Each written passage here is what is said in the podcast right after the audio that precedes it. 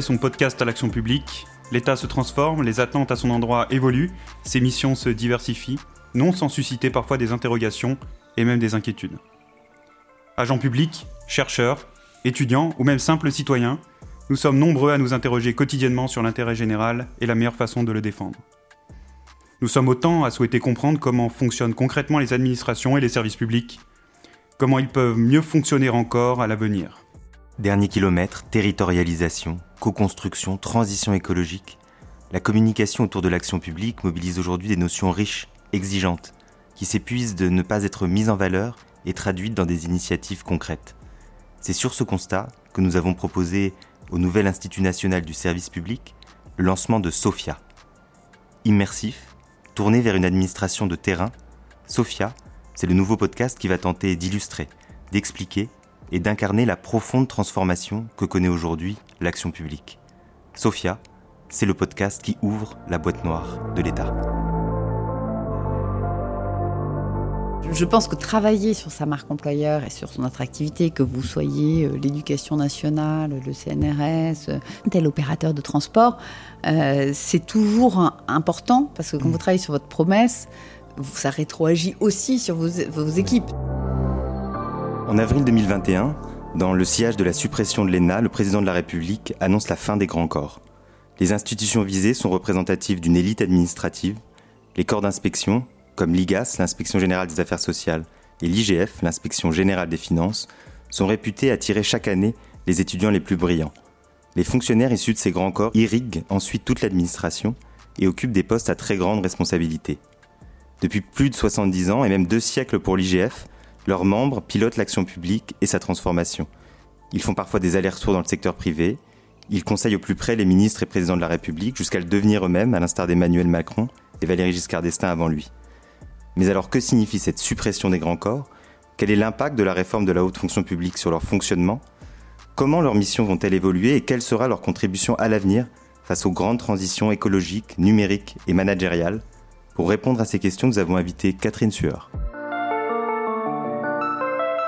Catherine Sueur est une touche à tout, au parcours déjà riche, qui l'a amenée à assumer des responsabilités au sein de structures prestigieuses telles que le musée du Louvre, l'assistance publique Hôpitaux de Paris, ou bien encore les grands médias que sont Le Monde, Radio France et Télérama.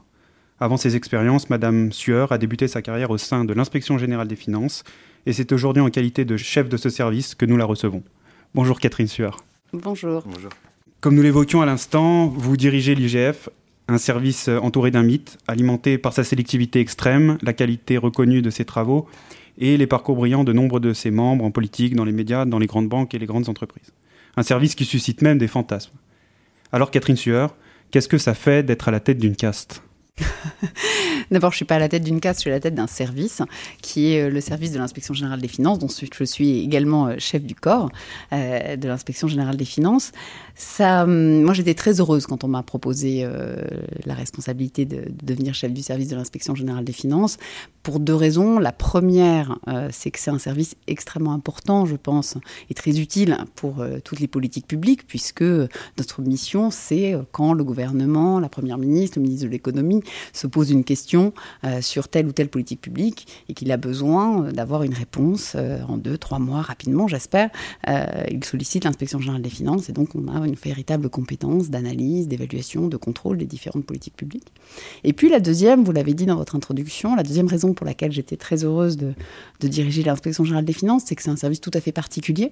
Je pense dans une entreprise, on parlerait d'un service de haut potentiel et qu'effectivement, au moment où on réfléchit à, à l'organisation, au fonctionnement de la haute fonction publique, j'étais particulièrement heureuse de venir à ce moment-là de l'histoire de l'inspection générale des finances pour perpétuer quand même quelque chose de très précieux, qui est comment on repère des talents dans la haute fonction publique et comment on les recrute euh, et on les forme pour devenir des inspectrices et des inspecteurs des finances.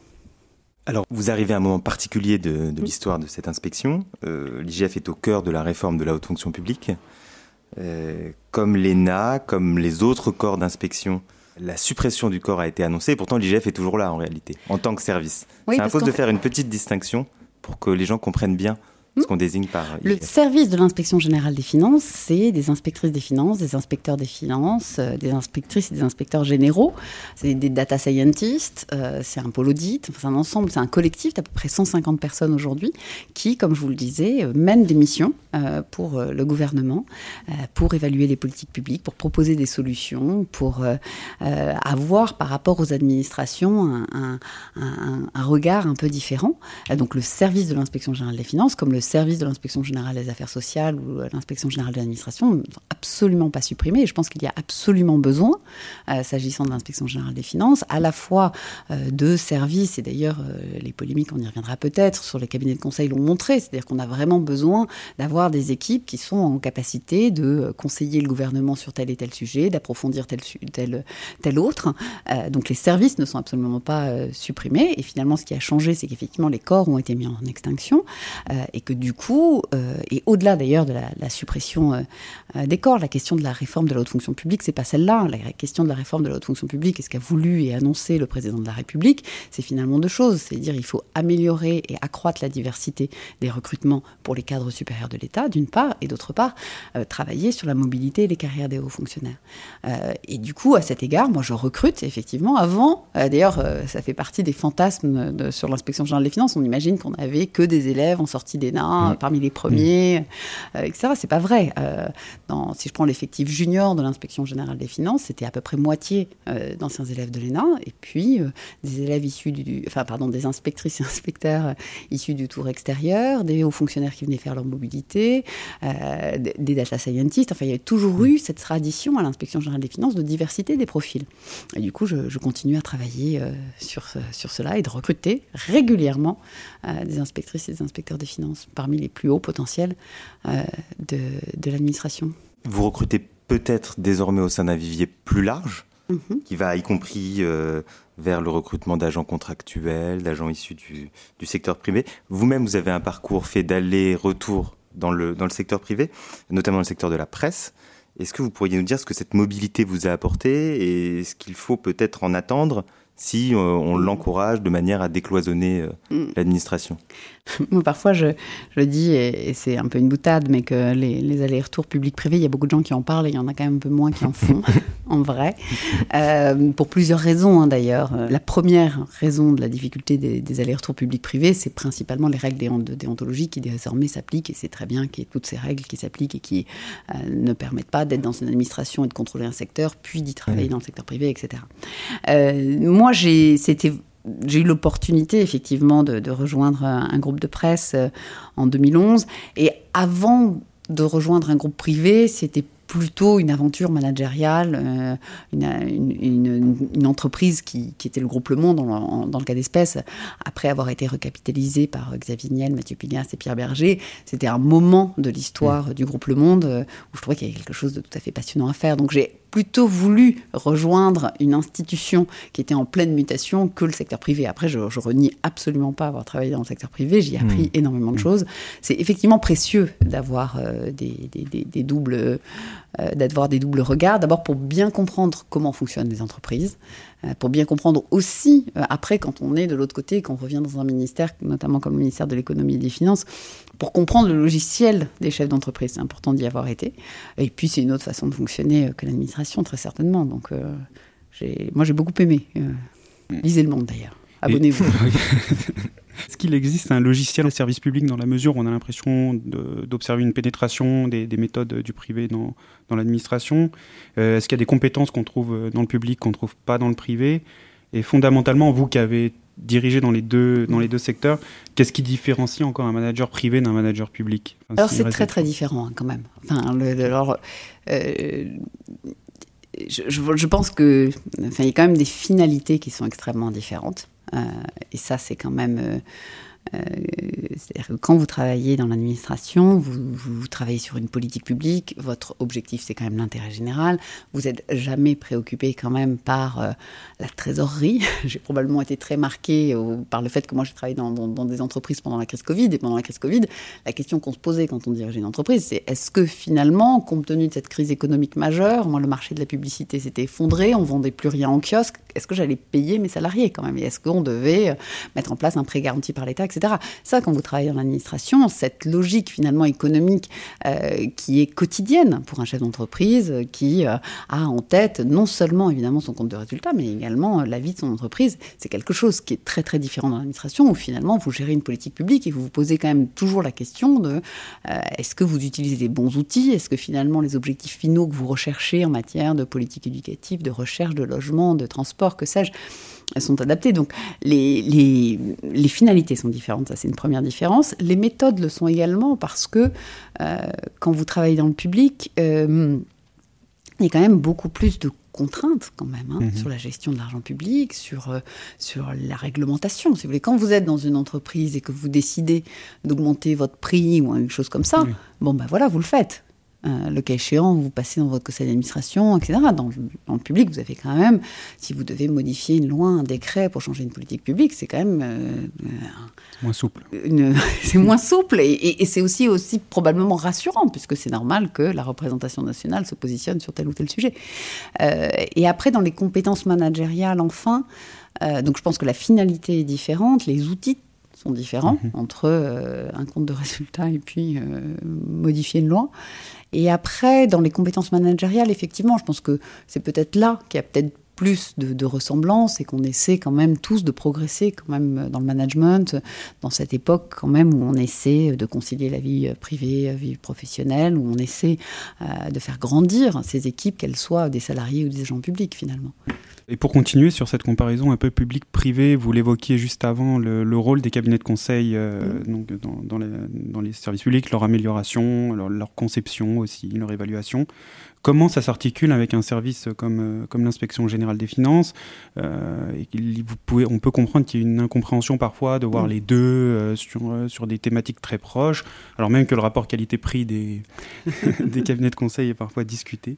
est-ce qu'on a vraiment besoin de ces acteurs et est-ce que c'est plus possible d'internaliser les, les, missions mm. qui, alors, assurent je pense je ne vais pas revenir sur tout ce qui s'est passé, etc. Mais euh, ce qui est sûr, c'est qu'aujourd'hui, si on essaie de regarder l'avenir et pas euh, parler sur ce qui s'est passé auparavant, euh, aujourd'hui, il y a une circulaire du Premier ministre qui a vraiment encadré le recours au cabinet de conseil et qui dit très clairement que dans tous les ministères, avant de passer un marché avec un prestataire, euh, il faut d'abord vérifier qu'on n'est pas capable de faire les choses en interne. Et moi, très concrètement, à Bercy, il y a un comité euh, dans lequel un représentant de l'inspection générale des finances siège et donc on décide au cas par cas si sur tel ou tel sujet, il vaut mieux recourir à un prestataire externe qu'internaliser. et donc je pense qu'il y a vraiment toute une vague de réinternalisation mmh. de compétences et notamment notamment dans les inspections générales, moi, j'ai fait récemment euh, un rapport qui est public sur le benchmark des services publics de l'emploi, par exemple, euh, qui aurait pu être confié à un cabinet de conseil. Et que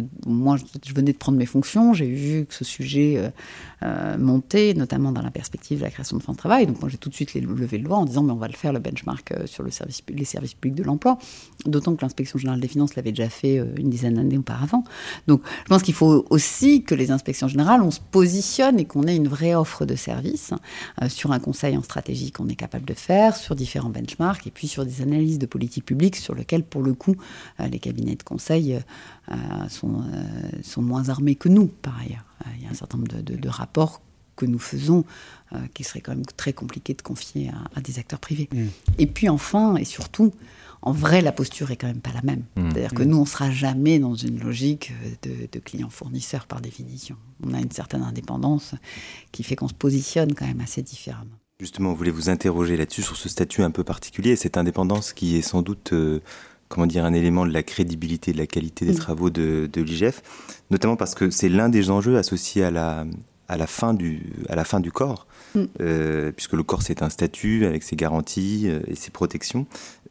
Aujourd'hui, est-ce que vous diriez que l'institution IGF, son indépendance est mise en danger par la fin du corps ou que des mécanismes permettent de, comment dire, d'inscrire la relation entre l'IGF et le gouvernement et le pouvoir politique dans le cadre qui préserve à la fois. Euh, Moi, ce que je peux vous dire, c'est. Euh, en prenant mes fonctions, je me suis évidemment posé cette question-là. Et ce que je constate un an après, c'est que d'abord, euh, on m'a jamais me demandé d'écrire telle ou telle chose. Mmh. C'est-à-dire mmh. qu'aujourd'hui, dans le fonctionnement institutionnel qui est le nôtre, aujourd'hui, à euh, avec la première ministre telle qu'elle est, le ministre de l'économie tel qu'elle est. Ça n'arrive pas qu'on m'appelle en me disant il faut que tu écrives ça. C'est intégré dans le fonctionnement institutionnel que quand la première ministre me demande d'étudier un sujet, elle euh, ou le, ministre de l'économie, euh, il attend de, des services du service de l'inspection générale des finances qu'on travaille en toute indépendance. Et d'ailleurs, j'avais une deuxième inquiétude quand j'ai pris mes fonctions, c'est que finalement on nous confie de moins en moins de missions. Et en fait, mmh. non. Pour le coup, j'ai été rapidement rassurée. Euh, j'ai plutôt du mal à, répondre à la demande, euh, à toutes les demandes qu'on m'adresse. Après, la deuxième chose, c'est comment on fait pour être indépendant. Euh, c'est quoi concrètement? C'est et c'est moi, c'est quelque chose auquel je suis extrêmement attachée quand je recrute des inspectrices et des inspecteurs des finances. C'est aussi une question de méthode et de et de, et de, posture. C'est-à-dire que moi, je recrute des inspectrices et inspecteurs des finances et je les forme. Je les forme à un métier euh, qui consiste à euh, objectiver tous les constats, qui consiste à aller sur le terrain. J'étais très frappée, vous avez euh, évoqué ça dans votre introduction en disant que vous vous intéressiez à l'administration de terrain. Moi, je considère qu'une mission d'inspection générale des finances, ils n'ont pas, pas fait quatre déplacements. et souvent, quand je les vois en réunion de cadrage, je leur demande où ils vont aller et je les incite toujours à faire un déplacement de plus. donc, la méthode qui est la nôtre, qui est de se dire on découpe un problème en on essaie de tout objectiver, de rencontrer le plus d'acteurs possible, etc. Il y a un truc très bête, c'est que nous, on utilise très peu d'adverbes. On dit jamais, souvent, souvent, particulièrement, etc. C'est des, choses qui ne sont pas du tout oui, l'inspection générale des finances. Euh, et, du coup, ça, la rigueur des constats et la mm. rigueur de notre analyse est finalement la première garantie pour moi de notre indépendance. Après, il y a plein de choses qui ont été mises en place euh, dans les textes, notamment sur le statut du chef du service, notamment, euh, vous l'avez peut-être vu dans le, dans le décret sur l'organisation de l'inspection générale des finances, le collectif des inspecteurs mm-hmm. généraux ont souhaité, a souhaité pardon, que chaque année, euh, dans le rapport annuel d'activité de l'inspection générale des finances, on puisse, le cas échéant, faire état d'atteintes à l'indépendance et les rendre publiques, hmm. ces atteintes. Et, c'était assez important pour moi, parce que là aussi, c'est une discussion qu'on a eue quand j'ai pris mes fonctions. Euh, donc il y a un comité qui s'appelle le COGEX, qui réunit l'ensemble des inspectrices générales et des inspecteurs généraux. Euh, et on s'est quand même posé collectivement cette question de se dire, bon, bah, finalement, comment ce collectif euh, de hauts fonctionnaires quand même expérimentés, hein, quand vous, devenez un, inspectrice générale, euh, ça, me fait un petit peu vieux de dire ça, mais de fait, vous commencez à avoir plutôt 20 ans d'expérience quand, quand, vous êtes nommé, que ce collectif puisse, le cas échéant, dire publiquement, écoutez, là, y a, on estime qu'il y a eu une atteinte à l'indépendance. Et puis après, effectivement. Euh, mais, mais, la première indépendance, c'est la liberté de plume. Euh, ce qui est aussi quelque chose de, de, de, Je vous ai parlé de méthode et j'aurais dû aussi euh, citer ce point-là. C'est que, comme vous le savez, tous les, les, rapports de l'inspection générale des finances sont signés individuellement. Quand on, les publie, on sait qu'un tel a publié tel et tel rapport. Donc c'est effectivement une, capacité à s'engager personnellement sur des constats qu'on a faits et vous engager personnellement parce que vous êtes sûr de ce que vous avez vu, de ce que vous avez écrit rapports qui ne sont pas toujours publics, mmh. à l'heure presque de la transparence. C'est marrant parce que c'est une question qu'on me pose souvent sur la publicité des rapports. Euh, d'abord, je peux vous répondre avec la règle. la règle, c'est que les rapports de l'inspection générale des finances, ils sont la propriété de son commanditaire. Autrement dit, moi, si la première ministre me demande de travailler sur tel sujet, si euh, le ministre de l'économie, le ministre du budget, le ministre de la fonction publique me demandent de travailler sur tel sujet, c'est après, c'est à eux de décider ce qu'ils mmh. vont en faire. Donc moi, je ne décide pas de publier ou pas publier des mmh. rapports, et je trouve ça finalement assez bien. Euh, après, la deuxième chose, c'est que c'est extrêmement important. Et là aussi, j'étais sensible dans votre, dans votre introduction sur votre volonté d'éclairer le citoyen, d'expliquer ce que fait l'administration. Et vous avez raison, c'est essentiel.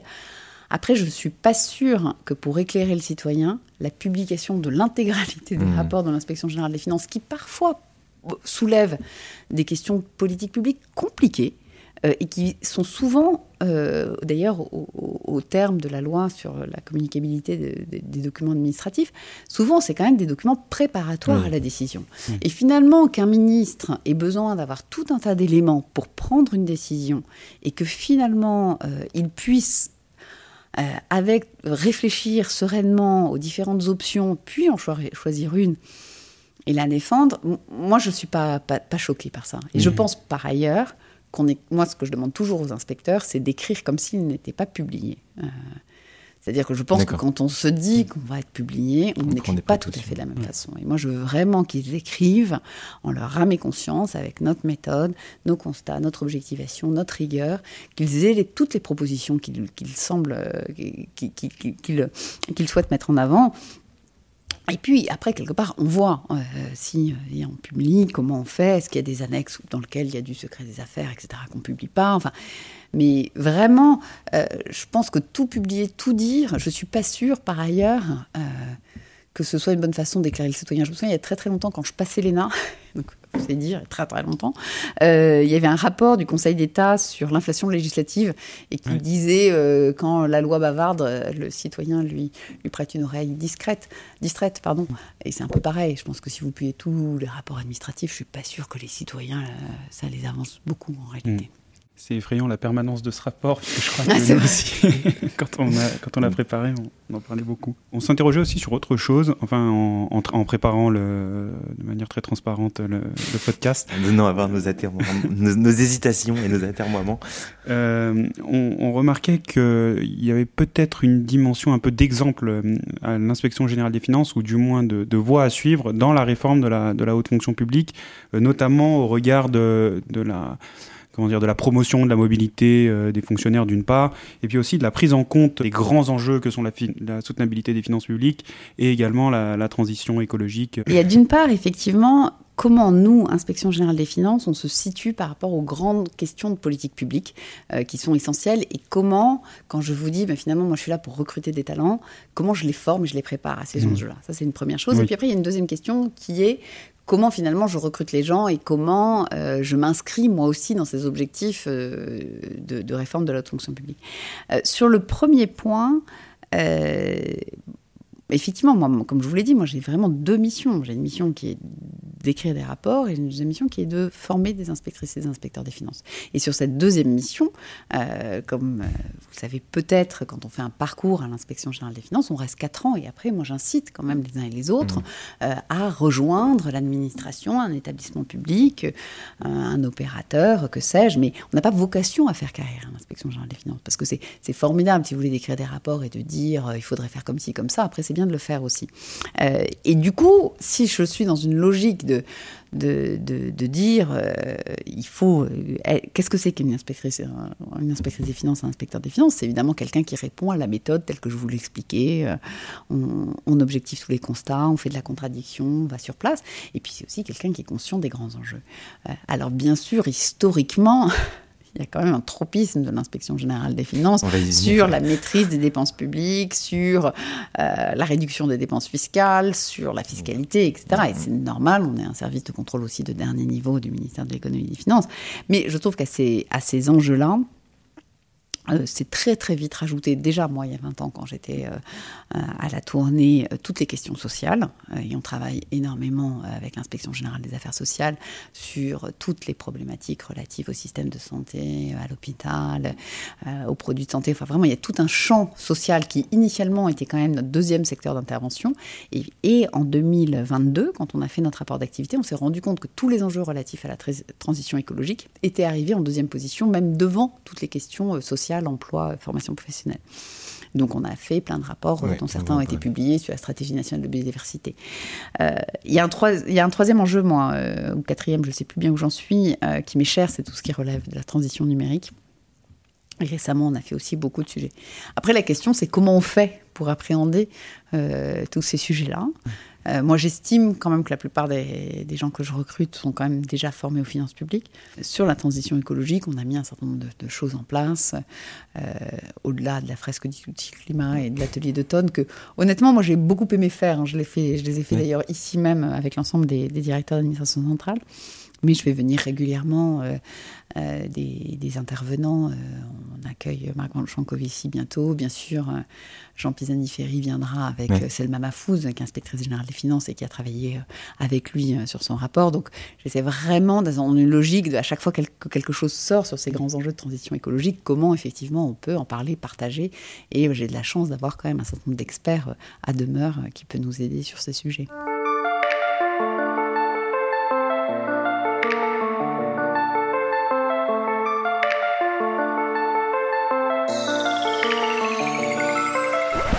Parlons-en maintenant de ces grands défis. Euh, auxquels est confrontée l'administration et plus largement la société française. Mais avant d'abord, enfin, vous avez esquissé le sujet. C'est important, à mon avis, de poser le décor, et notamment le décor financier, dans lequel euh, s'inscrit la réponse à ces grands défis que vous avez commencé à énumérer. Euh, l'une des missions de l'IGF, c'est le contrôle de l'utilisation des deniers publics, de la conception à la mise en œuvre des finances publiques. Comment dire, il y a un paradoxe, c'est que tout se passe comme si nous n'arrivions pas à les maîtriser. Est-ce que c'est vrai de le dire comme ça? Est-ce qu'on a quand même, ouais, on, a quand même du, on, comprend quel est l'objectif de réduction, de maîtrise de la dépense, et on comprend que c'est un chantier très compliqué.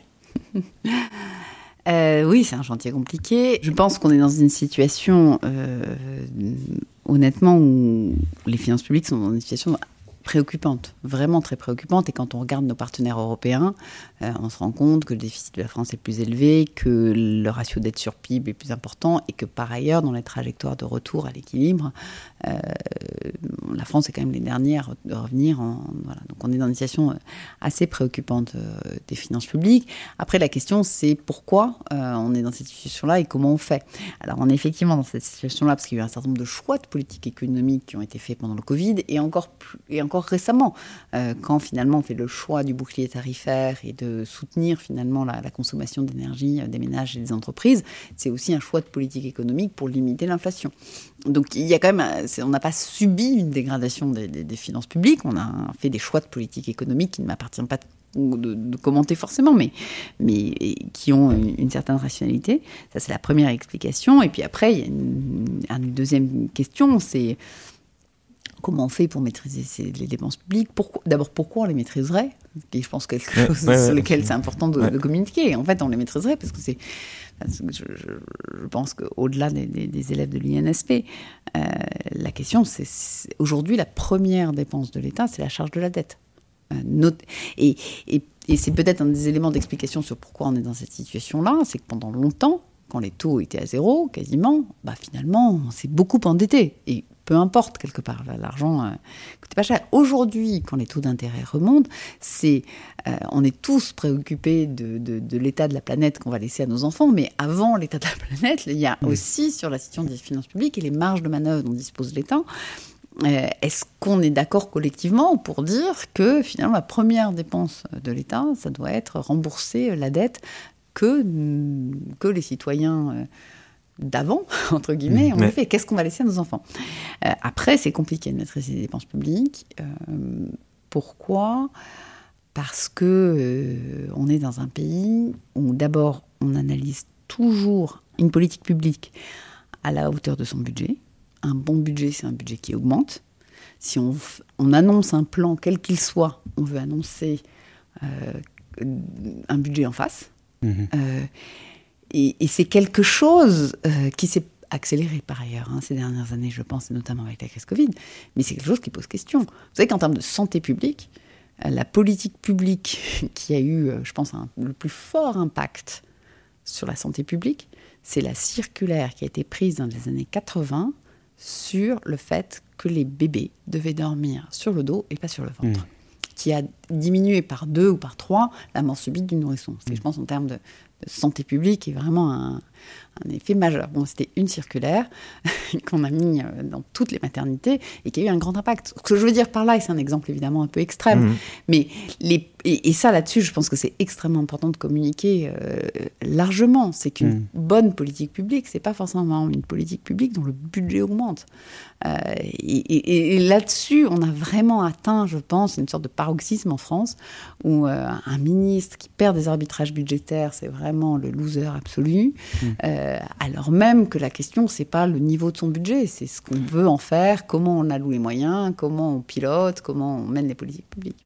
Mais est-ce que ça n'a pas à voir aussi avec la difficulté d'établir des, indicateurs qui ne soient pas seulement financiers et même au-delà euh, quantitatifs? C'est une bonne question parce que pour le coup, euh, moi j'étais vrai, comme, comme je vous le disais, moi j'étais à l'ENA il y a 20 ans.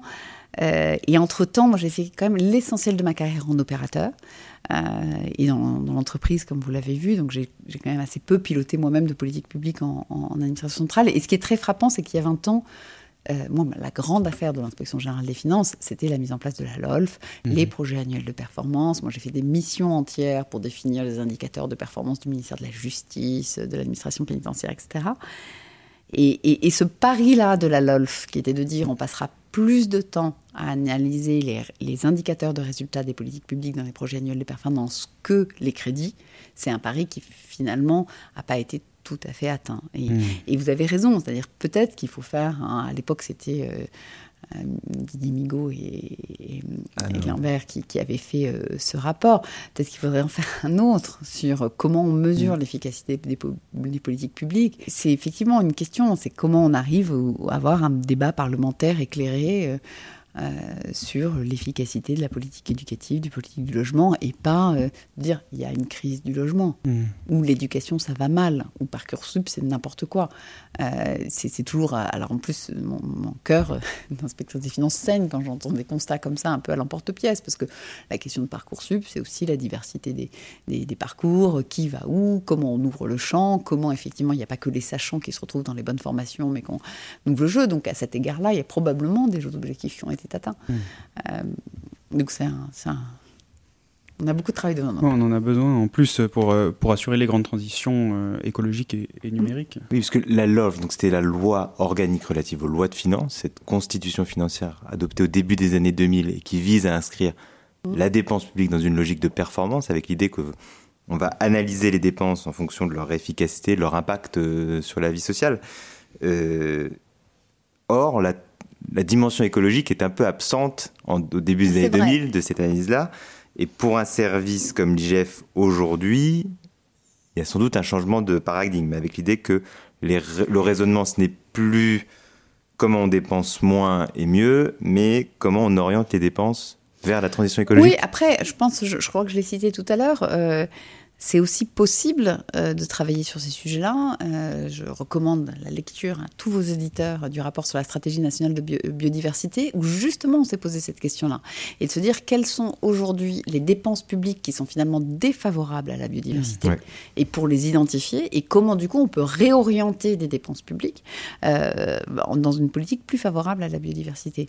Donc, certes, ça change, mais c'est aussi juste une façon d'allouer les moyens. Enfin, après, là, vous avez raison, et le rapport de, de, de Selma Mahfouz et Jean Pisani-Ferry le, le, rappelle. C'est, les besoins de financement sont énormes. Il y a potentiellement une injonction contradictoire. Et il y a sans doute une question un peu de bouclage macroéconomique qui, à, trouver. Mais ce que je pense, c'est que politique publique par politique publique, euh, c'est aussi des, des, des, réflexes à avoir euh, et aussi des positions à tenir. Hmm. Euh, si on fait le même exercice qu'on a fait sur la biodiversité, sur les dépenses fiscales par exemple, qui sont donc toutes les exonérations, crédits d'impôt et réductions d'impôts qu'il peut y avoir, euh, on va se rendre compte effectivement qu'il y a tout un tas de... il y a des politiques publiques qui sont orientées dans un sens qui ne sont pas forcément très favorables à la transition écologique, si je le dis. Et, vous le prenez en compte dans la revue des dépenses euh, que, que vous menez Oui, mais après, comme je vous le disais, moi j'écris des rapports. Cet exemple des dépenses fiscales, la question des dépenses fiscales qui, a beaucoup occupé le, débat public, mais je pense davantage il y a 10 ans. Niche fiscale. Niche fiscale on parlait des niches fiscales, euh, qui sont ces dispositifs dérogatoires qui permettent en fait euh, de ne pas comment dire, euh, soumettre certaines catégories d'acteurs à l'impôt compte tenu de leur activité. Ou d'avoir un taux réduit. Hein. Voilà. oui, oui, non, oui. Ça peut être un taux réduit, une réduction, etc. Oui. C'est un exemple de sujet dont, s'est saisie l'inspection générale des finances, écrit dessus, et sur lequel c'est très difficile d'avancer. Parce que, comme on dit dans les couloirs de Bercy, dans chaque niche fiscale, il y a un chien qui aboie très fort. euh, non, c'est pas un sujet facile. Hein. Et honnêtement, indépendamment de, du rôle de l'inspection générale des finances, euh, c'est euh, quand vous dites à des gens, euh, bah, écoutez, votre taux, de, votre taux réduit euh, sur tel ou tel impôt, on va le doubler, c'est jamais très facile. mais en vrai, le problème sur les dépenses fiscales comme sur les dépenses publiques, c'est celui-ci, c'est notre capacité collective à tenir de position devant telle ou telle corporation. En vrai, c'est quand même mmh. ça. Et et vous dites ça, mais en tant qu'élève euh, de l'INSP, quand on touche à vos avantages, vous serez les premiers à dire Mais non, mais nous, élèves de l'INSP, on veut nanani nanana. Il y a quand même ce truc très français qui est, vous n'allez pas dire, non mais nous, on est on va se sacrifier mm. sur l'autel de l'intérêt général. C'est pas vrai, c'est pas ça que vous faites. Et c'est pareil pour tout un tas de, Donc c'est quelque chose qui est très très très très lié à notre culture française, donc très très dur à changer. Après sur la maîtrise des dépenses publiques et puis sur euh, la transition écologique, c'est aussi je pense une question de portage politique. On a une première ministre quand même qui est très très allante sur les sujets. On a créé un secrétariat général à la planification écologique on a formé tous les DAC. Enfin, il y a quand même un, mouvement mm. qui s'enclenche. Je voudrais passer maintenant à la transition numérique euh, que vous avez mm-hmm. évoquée tout à l'heure. Euh, lors de vos passages dans les médias, vous avez participé euh, à la numérisation des contenus au Monde à Télérama, et puis aussi euh, vous avez été impliqué dans le développement des podcasts à Radio mm. France, et on vous, on vous remercie pour ça. et aujourd'hui, l'administration prend le tournant de la donnée. Évidemment, l'IGF n'est pas, en reste puisque vous avez un pôle sciences des données qui recrute des, data scientists, comme vous, comme vous en parliez tout à l'heure. Pouvez-vous nous éclairer sur le rôle de ces data scientists? Et est-ce que demain, ChatGPT va mettre les inspecteurs des finances au chômage euh, alors, peut-être le premier sujet qui est plus euh, facile. Euh, notre rôle, comme je vous l'ai dit, c'est très souvent de, faire des constats les plus objectifs possibles et d'essayer d'éclairer la décision publique donc on a une équipe effectivement de data scientists, sont presque une quinzaine maintenant, euh, qui est dirigée par une chef de pôle absolument remarquable. Et, donc on a des données, nous, euh, on a un centre d'accès aux données sécurisées avec des données de la DGFIP, des données de l'INSEE, et sur telle ou telle mission, on récupérera des données.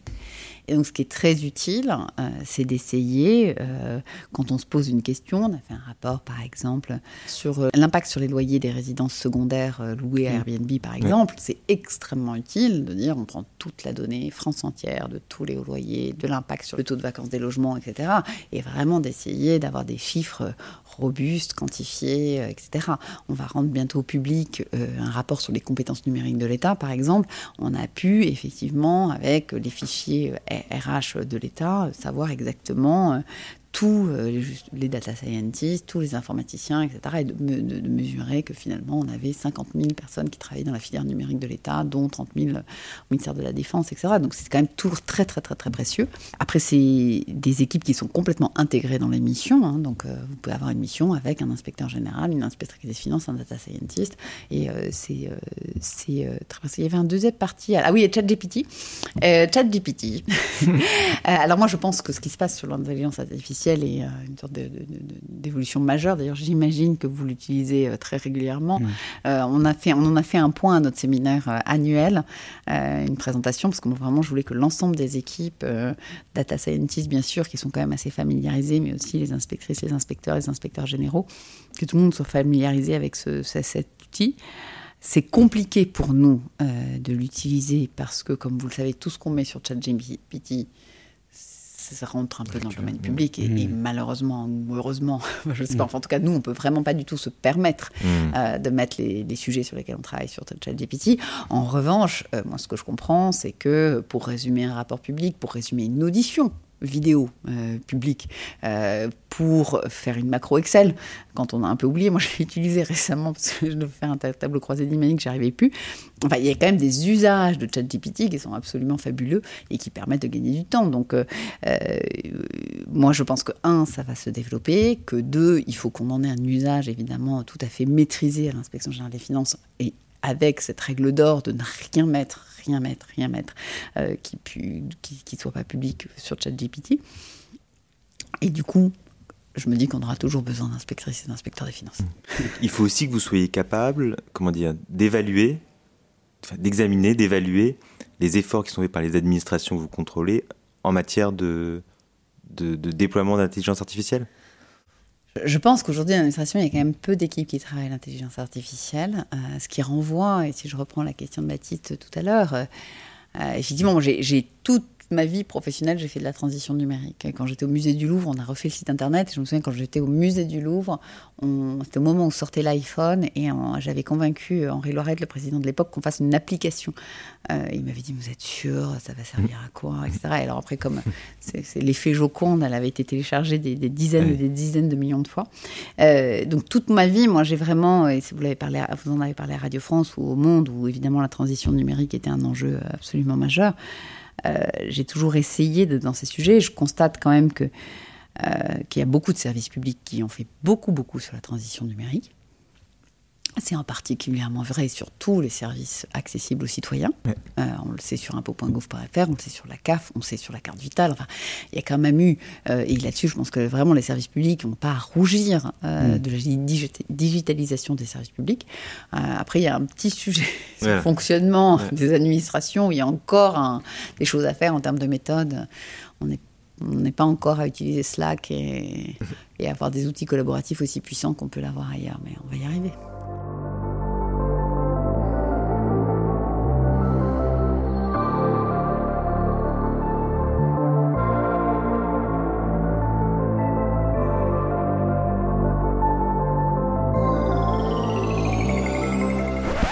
Là, vous parliez de votre expérience au Louvre et, euh, c'est vrai que vous êtes que vous êtes quand même une personnalité liée à la culture de, par ce passage, mais aussi le passage dans les médias, à Télérama par exemple. Et, euh, à l'heure où on parle beaucoup de l'exception culturelle française, où cette notion revient euh, un peu sur, le, sur la table, est-ce que cette exception culturelle, selon vous, est menacée par la recherche de soutenabilité des finances publiques, par exemple, ou est-ce que c'est quelque chose quand même auquel on est attaché? Est-ce que c'est un modèle qu'on Alors, moi, je pense que la France a une relation tout à fait particulière à la culture et qui n'est pas que budgétaire, c'est-à-dire que euh, aujourd'hui on a des grands musées, on a effectivement euh, on a une industrie culturelle en France, euh, que ce soit sur le jeu vidéo, la musique, mhm. le cinéma, qui est quand même très forte et qui fait vraiment partie du rayonnement de la France. Hein. C'est-à-dire que je pense que l'exception culturelle française, c'est deux choses, c'est la place que la culture a dans la vie de la société et dans, voilà qui est vraiment considérée, je pense, en France comme un bien commun d'une part, et d'autre part, c'est un vrai outil de rayonnement euh, donc, euh, donc c'est une exception qui, qui est aussi là encore très très liée à notre culture euh, et qu'il faut défendre. Euh, après, c'est pas cher la culture. non, non, mais en termes de politique publique, c'est pas une politique publique très très coûteuse. Euh, honnêtement, euh, moi, quand j'étais au, enfin, le musée du Louvre, c'était pour ça un, exemple, un immense exemple. Hein. Je ne sais pas exactement quel est le niveau de la subvention de fonctionnement du musée du Louvre aujourd'hui, mais c'est 100 millions d'euros, si vous voulez. C'est 10 mmh. millions de visiteurs. C'est une marque, le Louvre, qui est mondialement connue. Euh, c'est un tableau iconique, euh, la Joconde, qui est mondialement connu. Quand le, moi, j'étais au musée du Louvre au moment où on a ouvert le Louvre-Lens dans le bassin minier, mais également euh, le Louvre à Abu Dhabi.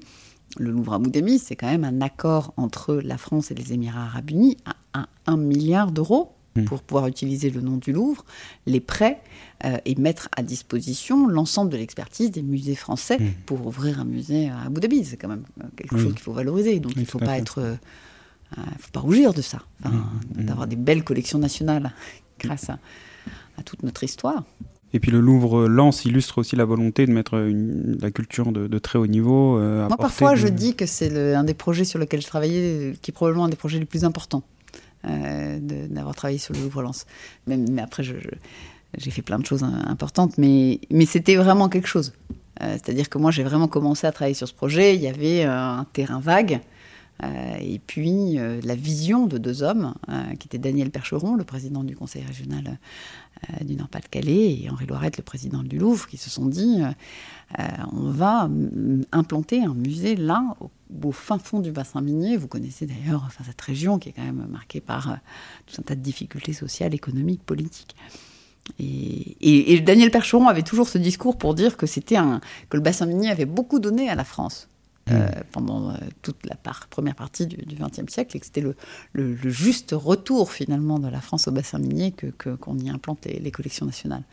Et euh, non, c'est un très très beau projet, je vous incite vraiment à y aller, c'est un musée magnifique, c'est faire le Louvre sur une page blanche. et c'est un très bel endroit. Beau projet et beau symbole. Alors Catherine Sur, passons à la dernière partie de cet entretien. On a parlé des défis auxquels était confrontée l'administration, transition numérique, transition écologique. On vient de parler de territorialisation de l'action publique et des politiques publiques, puisque d'une certaine manière, le Louvre euh, dans les territoires, mhm. c'est un, c'est un, c'est un exemple magnifique. Mais ces défis sont, sont immenses. Ils demandent d'être particulièrement euh, créatifs, mobilisés, engagés. Comment on fait faire des choses extraordinaires à ces gens ordinaires que nous sommes, des fonctionnaires?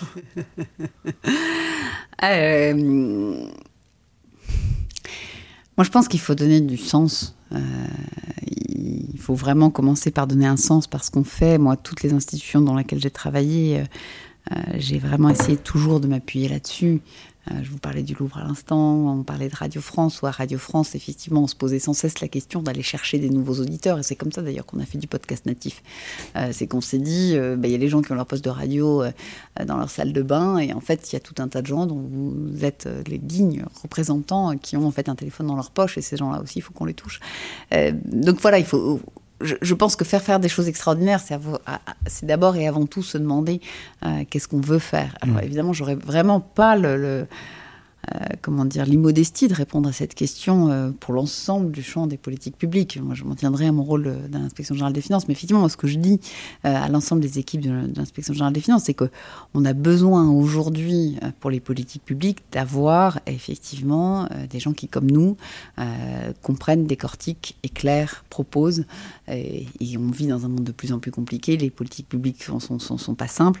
on est vraiment là pour éclairer la décision. Donc, comment on fait faire des choses extraordinaires extraordinaire euh, en donnant une direction, en motivant les gens, en les valorisant, ce qui est quelque chose qui est euh, euh, pas quelque chose que fait beaucoup l'administration et moi qui me désole. Je crois d'ailleurs que quand j'étais venue rencontrer votre promotion, j'avais essayé de vous dire ça sur la gestion publique.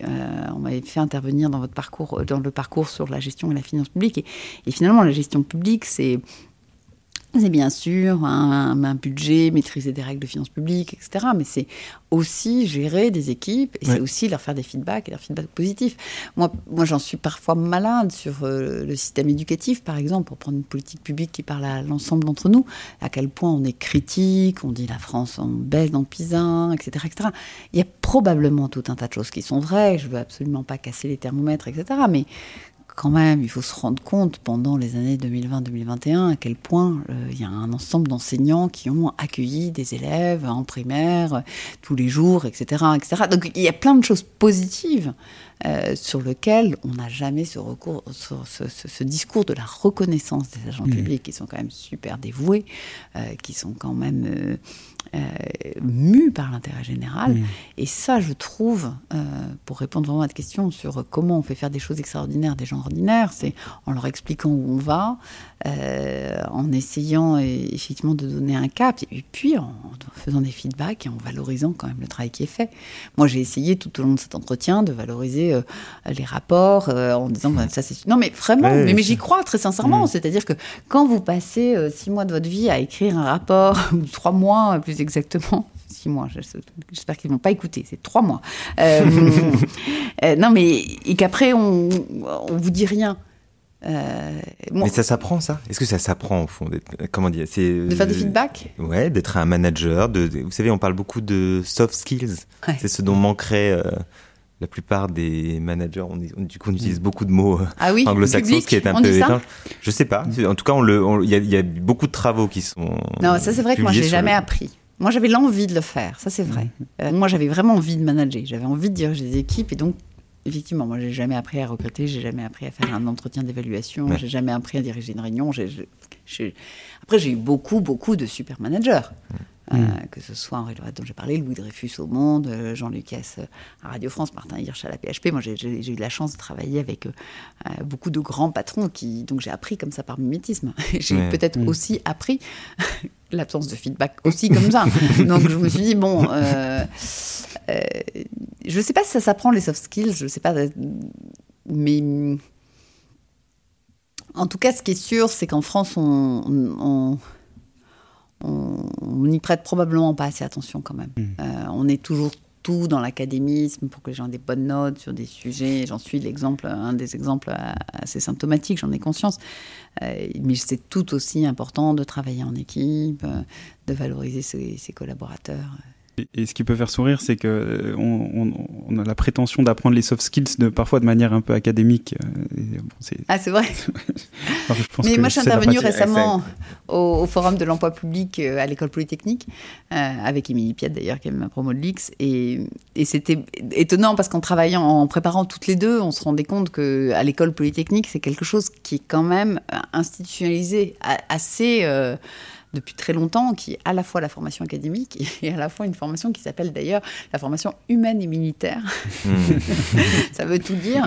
non, mais dans lequel il y avait le service civil, le service militaire, pardon, et qui demeure aussi, euh, un certain nombre de conférences, la nécessité de faire un stage ouvrier, euh, des, des, cours d'humanité sciences sociales, le fait que les, les, élèves s'investissent dans différents clubs euh, sur tel ou tel sujet, que quand on organise le point gamin, tout le monde est obligé de participer, tout le monde. C'est même pas une option. et voilà, et je ne sais pas comment fonctionne l'INSP, mais je pense que dans la vie des écoles, il y a ce qu'on y apprend d'un point de vue académique et ce qu'on y apprend aussi. Enfin, là, ce que vous faites euh, en lançant un podcast, c'est formidable. je, pense que chacun des élèves de l'INSP devrait, compte tenu de ce qu'est cette école, de ce qu'elle représente, euh, de la chance que vous avez de pouvoir euh, y étudier, chacun d'entre vous devrait aussi participer à la vie de mmh. l'école. Et ça, c'est quelque chose qu'on apprend quand même quand on est étudiant, je pense. Et qui, pour le coup, moi, après, je, je le dis très sincèrement, quand je recrute, moi, je regarde toujours ce que font les, candidats. Mmh. Indépendamment, surtout à mon niveau, moi je recrute que des gens qui ont des super parcours, des super écoles, des super postes, etc. Donc après, euh, le fait d'avoir créé un podcast, euh, été bénévole dans telle association, être passionné de cinéma, enfin, ou que sais-je, d'avoir fait mmh. euh, du sport, de l'encadrement, enfin, c'est quelque chose d'important, oui, ça c'est sûr. Mmh. Donc peut-être que ça ne s'apprend pas dans les livres, ça s'apprend peut-être en faisant. Oui. Euh, et, d'ailleurs, une de nos volontés en, lançant ce, podcast, pardon, c'était aussi d'essayer de, de recréer ou de participer à recréer l'attractivité de la fonction publique parce que on est persuadé que euh, chez les jeunes il y a de plus en plus une volonté de participer aux grandes transitions notamment écologiques que c'est un vrai euh, un vrai atout pour le, pour l'administration de travailler sur ces sujets. Et euh, de votre point de vue de votre point de vue comment on valorise ces missions qui sont celles de l'administration de l'État et comment on donne envie aux jeunes encore de rejoindre la fonction publique? Moi je suis mais alors 100% d'accord avec vous et d'ailleurs quand vous m'avez écrit pour me solliciter euh, je crois que dans le courrier, il y avait ce sujet de l'attractivité. Euh, moi, je pense qu'il faut effectivement que les, métiers de la fonction publique, du service public soient attractifs. Euh, c'est un enjeu essentiel, majeur. Euh, moi, je travaille beaucoup au niveau de l'IGF sur la marque employeur, la promesse employeur. Je pense qu'il y a eu ce slogan magnifique qui a été créé, qui était hashtag choisir le service public, pour essayer de mettre en valeur euh, tous les métiers du service public. Je pense que pendant longtemps, on n'a pas trop osé justement dans ces démarches de soft skills, de promesse employeur, de, etc. Je pense mmh. qu'il faut y aller. En fait, aujourd'hui, on vit dans un monde où, en plus, les métiers sont passionnants, euh, il y a plein de choses à faire. et, et je pense que travailler sur sa marque employeur et sur son attractivité, que vous soyez euh, l'éducation nationale, le CNRS, euh, je parle de tel, tel, euh, tel opérateur de transport, c'est toujours important parce que quand mmh. vous travaillez sur votre promesse, ça rétroagit aussi sur vos, vos équipes. Donc, c'est-à-dire mmh. d'un côté, effectivement, vous cherchez à attirer des talents et de l'autre, tous vos collaborateurs sont quand même fiers de se dire, bah voilà, il y a une campagne de pub pour ou une communication spécifique sur l'intérêt de travailler à tel et tel et tel endroit. Donc, euh, donc c'est essentiel, oui. A fortiori, quand les gens disent être en quête de sens dans leur travail. Absolument.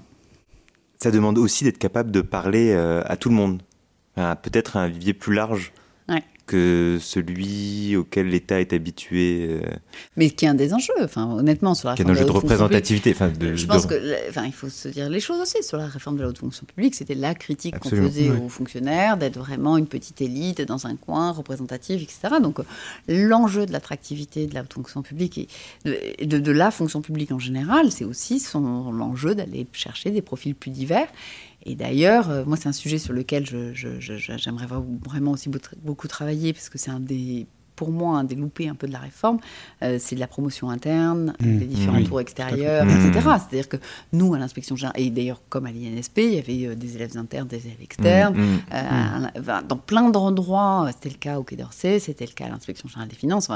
on avait des enjeux de promotion interne et on n'a pas du coup tout, pas encore en tout cas, travailler sur des viviers et la façon dont on va mmh. faire de la promo interne et de la façon dont on va euh, revoir la, phase, les, la possibilité pour certains agents de catégorie A de devenir à plus, qui est à mon avis essentiel, majeur. Mmh.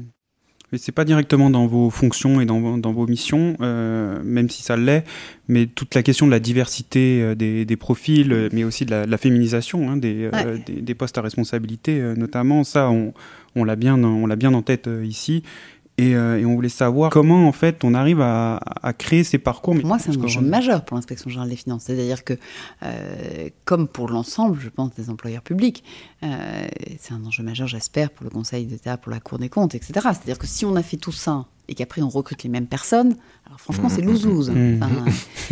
donc, si on a fait tout ça, c'est pour aller chercher des, des, profils différents. ça, c'est sûr.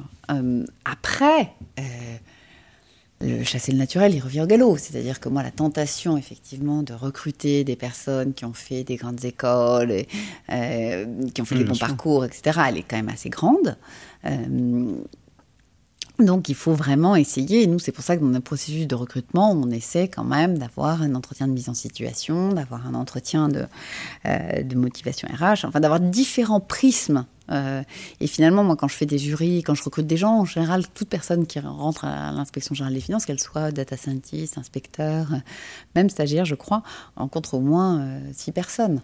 Et moi, ce qui m'intéresse, c'est les regards croisés et qui permet après de se dire, mais finalement, cette personne-là auquel on n'avait pas pensé, est-ce que, euh, est-ce qu'on prendrait, enfin, on n'essaierait pas de, de, de, de, la recruter, de lui donner une chance, etc. Donc, parfois, ça donne des choses merveilleuses. Et puis après, il y a un problème, une question. Euh, un problème, une question euh, euh, qui est celui de la féminisation. Euh, qui est un, vrai sujet. Euh, moi, j'ai créé même le réseau de femmes Women at IGF. On a fait un premier événement où j'ai réuni les 101 inspectrices des finances de l'histoire. Elles sont toutes vivantes, en fait. Hein. moi, je, dirige un, service. La première inspectrice des finances, elle est nommée en 76 par, par Giscard. Euh, donc, pendant longtemps, il n'y avait pas d'hommes à l'inspection générale des finances, alors même qu'il y avait des femmes à l'ENA, qu'on pouvait sortir. Mmh. Enfin, voilà. Mmh. La première qui sort à l'inspection générale des finances, c'est Frédéric Bredin. Donc bref, euh, donc j'ai du boulot. et donc pour ça, il faut incarner. Euh, il faut euh, donner envie. Donc moi, quand j'ai créé le réseau des inspectrices des finances, j'ai à la fois réuni les inspectrices des finances et j'ai aussi proposé à des prospects, mmh. à des jeunes femmes, euh, de, venir à cet événement pour essayer de comprendre ce que c'était ce métier. Euh, et puis, il faut mettre en avant des choses qu'on n'osait vraiment pas du tout faire dans la mmh. promesse employeur. C'est tout un tas de choses euh, sur la conciliation de la vie privée et vie professionnelle, sur la qualité de vie, sur le fait que non, c'est pas un métier de gens ultra compétitifs qui deviennent banquiers d'affaires. Hein. C'est pas vrai du tout. Enfin, d'ailleurs, j'espère que je peux incarner aussi ce type de parcours. Mmh. Donc, il y a une question d'incarnation, il y a une question effectivement d'aller chercher des travailler des viviers. Et ça, pour la diversité, c'est essentiel pour les femmes, pour la diversité. C'est vraiment aller chercher. Moi, chaque appel à candidature, j'essaie vraiment toujours de, d'aller chercher une cible de plus. Hmm. Mais c'est un travail de longue haleine. J'espère qu'on va y arriver. Euh, vous, avez, vous avez atteint la parité euh, à l'IGF, dans les effectifs de l'IGF Aujourd'hui, dans l'effectif junior, euh, dans ce qu'on appelle la tournée, qui réunit les inspectrices et inspecteurs des finances et data scientists, il y a 40% de femmes. voilà. Dans l'effectif, des inspecteurs généraux, c'est un peu moins favorable. 15% de femmes. Oui, ça s'explique par la tardivité de la première Exactement. Exactement. Mais aujourd'hui, on a 40% et euh, j'espère qu'on arrivera à 50-50. Je suis assez confiante. Sous votre mandat bah, Là, les recrutements que j'ai faits, j'ai fait quasiment des recrutements euh, paritaires, oui. En plus, j'ai un turnover de 35%, donc ça va vite. Pardon. Écoutez, merci beaucoup, Catherine Sueur. Merci. Merci, c'était un grand plaisir d'être avec vous. Et comme pour chaque numéro, notre dernière séquence est consacrée à une ou un élève et à son parcours. Elle vise à mettre en lumière la diversité des profils qui deviendront les futurs cadres de l'État. Chaque année, les promotions de l'INSP accueillent des élèves qui viennent de finir leurs études, d'autres qui ont une expérience professionnelle dans le privé ou dans le public, certains viennent d'autres pays, et c'est sur cette diversité que repose une partie de la richesse de la scolarité. Depuis les locaux de l'INSP, où on accueille Aurélie pour la rubrique Parcours, Issu du concours interne, nous avons considéré qu'il était hautement intéressant de mettre en lumière son expérience exceptionnelle. Salut Aurélie, est-ce que tu peux nous en dire plus sur ton parcours? Bonjour, j'ai commencé par faire des études euh, d'histoire à l'École nationale des chartes. Euh, c'est une école qui destine euh, à devenir conservateur d'archives ou de bibliothèques. Donc j'ai fait cette école, j'ai soutenu ma thèse d'archiviste paléographe et à l'issue de l'école, j'avais envie de faire autre chose, quelque chose de plus concret. Je savais pas encore exactement ce que je voulais faire. Donc là, j'ai fait le master Affaires publiques à Sciences Po Paris. Euh, qui m'a vraiment convaincu de faire quelque chose de très concret. et pas de, par exemple, passer le concours de l'ENA à ce moment-là. et j'ai décidé de passer le concours d'officier de gendarmerie, donc ce qu'on appelle le concours universitaire qui est accessible une fois qu'on a un master et c'est sur concours. J'ai intégré donc l'UOGN, l'école des officiers de la gendarmerie nationale à Melun. Euh, donc c'est deux ans d'école, donc une première année, euh, on va dire, euh, qui est un peu l'équivalent de faire ses classes, donc plutôt militaire, et puis la deuxième année où c'est les spécialités gendarmerie. et à l'issue de cette école, j'ai décidé de rentrer dans la spécialité maintien de l'ordre. Et donc j'ai pris un poste de commandant de peloton d'intervention dans un escadron, blindé à Versailles-Satori. Donc ça, c'était mon premier poste. Euh, j'ai fait quatre ans euh, comme commandant de peloton euh, d'intervention. J'ai pu faire beaucoup de missions très variées, notamment une opération extérieure en Centrafrique en 2014. j'ai aussi fait un déplacement en Nouvelle-Calédonie. j'ai été envoyée en stage en Roumanie, par exemple. Ensuite, j'ai postulé pour l'étranger. Et là, j'ai été officier assistant de l'attaché de sécurité intérieure à Rome, à l'ambassade de France à Rome, qui était, euh, enfin pour le service sécurité intérieure aussi compétent euh, pour Malte. Euh, donc là, c'était la coopération bilatérale de sécurité. Et puis ensuite, j'ai eu un poste on va dire en état-major à la direction générale de la gendarmerie nationale, au bureau des relations extérieures militaires. Donc là, c'était les questions liées à l'OTAN et la force de gendarmerie européenne. Et à l'issue de ces trois postes, euh, j'avais envie d'un petit peu changer. Euh, et là, j'ai décidé euh, de passer le concours interne de l'INSP. Donc, j'ai fait une année de préparation à l'IGPDE, un institut qui prépare les fonctionnaires à passer le concours interne. Et puis là, j'ai intégré l'INSP. J'aimerais qu'on revienne un, peu plus en détail sur, sur l'expérience gendarmerie et l'expérience en Centrafrique. Euh, qu'est-ce que c'est qu'être une femme qui commande un escadron de gendarmerie en mission euh, en Centrafrique? Je commandais un, peloton, un, un escadron, c'est plus gros. Hmm. Euh, alors qu'est-ce que c'est? Euh, Alors pour moi, c'était la, c'était c'était la découverte déjà euh, parce que j'avais jamais j'avais jamais fait de on va dire déplacement longue durée puisqu'en fait quand je suis partie en Centrafrique c'était en 2014 j'ai pris mon poste en août 2013 donc en fait c'était la première année. J'avais même pas eu le temps de faire un premier déplacement outre-mer avec mon unité. Et en plus c'était pas mon unité puisque j'étais envoyée comme euh, lieutenant en détachement auprès d'un autre escadron de Versailles-Satori, qui est parti en Centrafrique. Donc c'était tout nouveau, à la fois euh, le contexte, la mission et les hommes que je commandais. Ils étaient combien? Pour mon peloton, c'était à peu près une petite euh, vingtaine.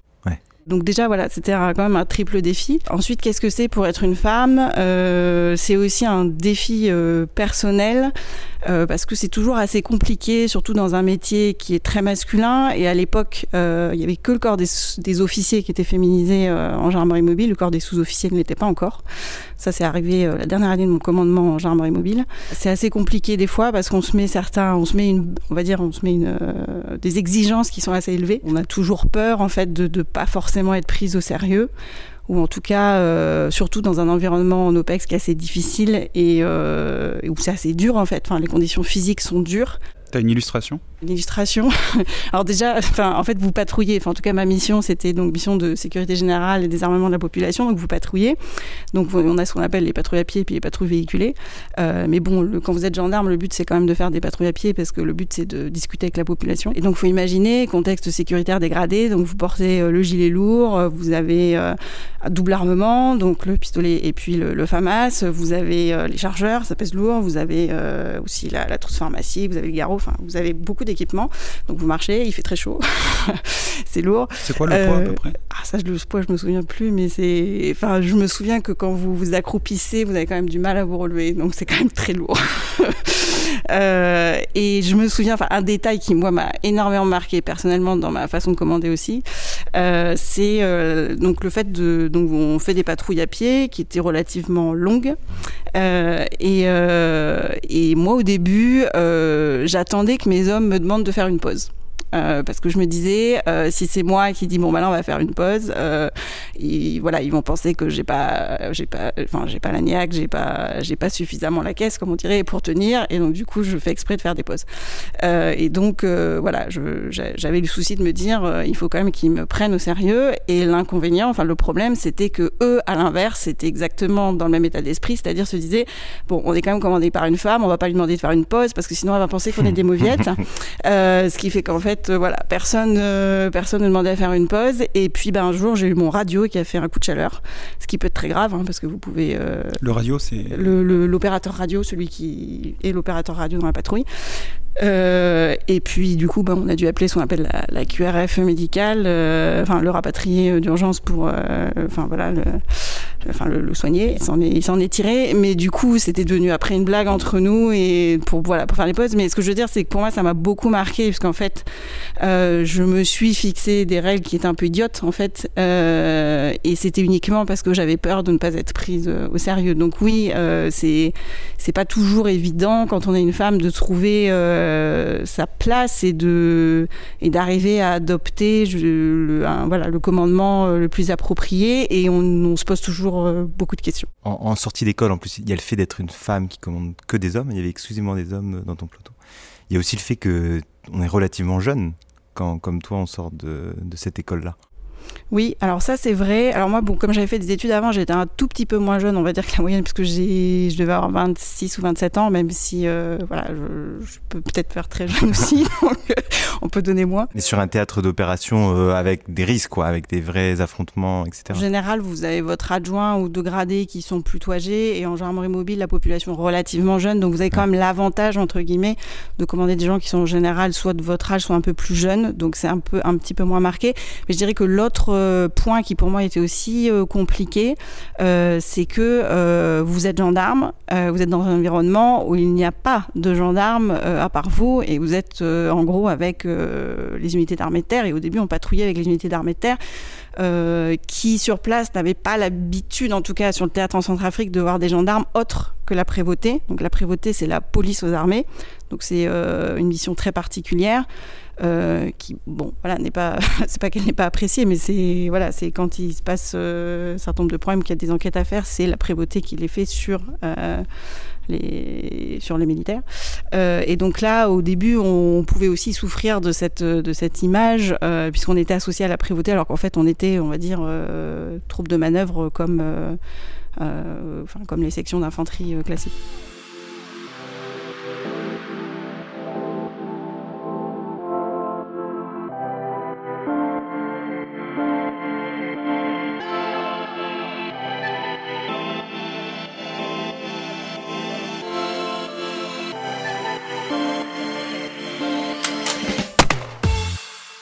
Est-ce qu'il y a des compétences que tu as acquises à l'école des chartes que tu as pu réutiliser en Centrafrique ou plus largement d'ailleurs dans, ton métier de gendarme?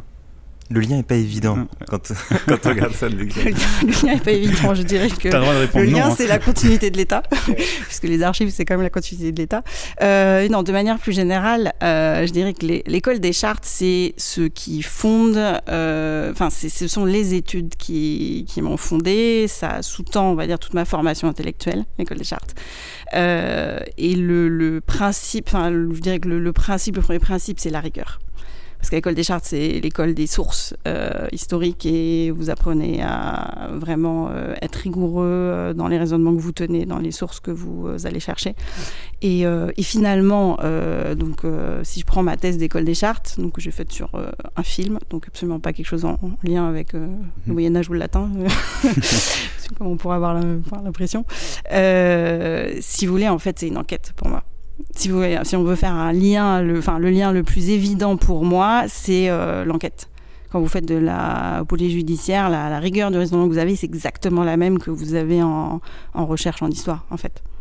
Même si, certes, je n'ai pas fait euh, la spécialité police judiciaire, mais le lien pour moi qui est le, plus évident, si on veut faire une continuité, c'est celui de, l'enquête. J'imagine que ça t'a été utile aussi pour, euh, passer le concours interne de, l'ENA, depuis INSP oui, parce qu'après, il y, a des fondamentaux qui restent. Comme je disais, la rigueur de raisonnement, on va la retrouver euh, en droit, enfin, on va la retrouver dans d'autres matières. Euh, évidemment, la dissertation de culture générale, c'est, voilà, ça, reste un point fort euh, quand on a fait ce type d'études. Mais oui, oui, c'est un, voilà, un enseignement qui reste, je pense, pour toute la vie. Donc, après ton premier poste en gendarmerie, tu en as eu plusieurs, tu nous as dit que tu étais allé à Rome. Qu'est-ce qui, après les différents postes que tu as occupés, t'a poussé à aller vers l'INSP? Alors je pense euh, d'une part, euh, ce que j'étais venue chercher en gendarmerie, je l'avais trouvé. Euh, et donc j'avais envie de passer un peu à autre chose. d'être un peu plus, un peu plus dans la conception des politiques publiques, et puis peut-être aussi de, de sortir du périmètre strict on va dire sécurité intérieure et puis, et puis gendarmerie à l'intérieur de la sécurité intérieure. Et euh, depuis, donc, tu as été euh, admise euh, à l'INSP, tu as commencé la scolarité depuis plus d'un an maintenant. Et, ton premier stage international s'est déroulé, je crois, dans la représentation permanente de la France aux Nations Unies à New York, où tu étais donc au déclenchement de la guerre en Ukraine. Oui, c'est ça. Tu peux nous parler de cette expérience? Euh, alors, euh, le stage dans son ensemble, c'était un stage extrêmement intéressant, très intense, euh, effectivement, en particulier parce que le déclenchement de la guerre en Ukraine à ce moment-là. moi, ce qui m'a frappé, c'est la mobilisation de toute une, de toute une, ambassade, enfin, d'une représentation permanente euh, au service, euh, notamment puisque c'était le, enfin c'était une des missions euh, au moment de, de cette guerre, pour la, pour recueillir le nombre de votes à chaque fois qu'il y a eu un vote sur euh, l'Ukraine aux, Nations Unies. Euh, et c'est assez impressionnant puisqu'en fait, il faut que absolument euh, tous tout le personnel de la, de la représentation aille voir tous les représentants étrangers. Donc, il y, a, à New York, il y a tous les représentants de tous les États. Et, et, moi, dans cette, à ce moment-là, une de mes tâches, c'était de, de, tenir à jour le tableau avec les, enfin, les retours en fait de, de tous les, de toutes les personnes euh, qui disaient bah, tel pays c'est oui, c'est pas encore oui, euh, ou euh, ils sont en attente de la de la ils sont en attente de la, de la réponse de leur centrale, etc. Lors, des votes des résolutions. Lors des votes des résolutions, tout à fait enfin un des, un des rôles que j'ai eu.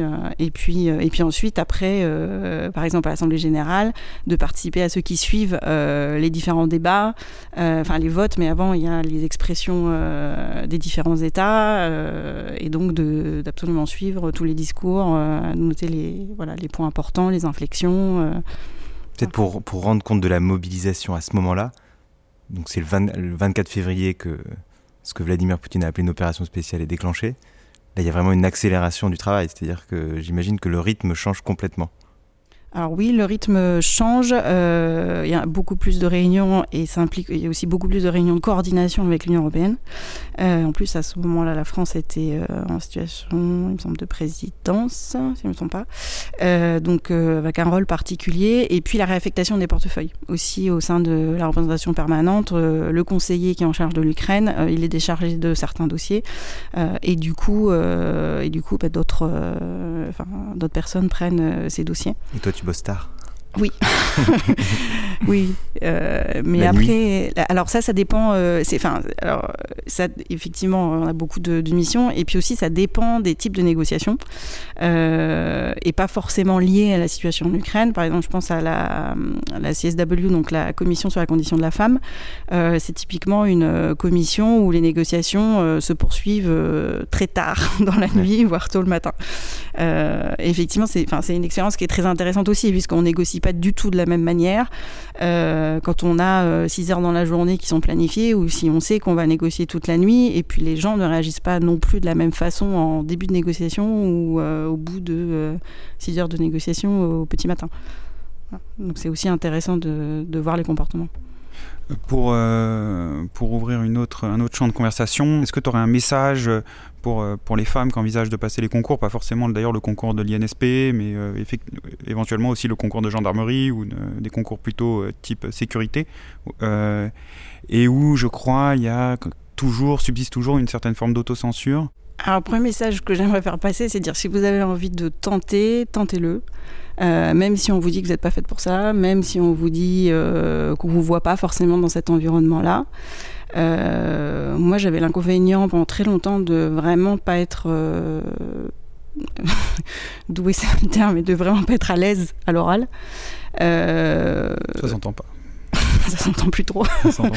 euh, et d'ailleurs, la gendarmerie m'a fait, euh, m'a fait beaucoup de bien, hein, je veux le dire, sur ce plan-là.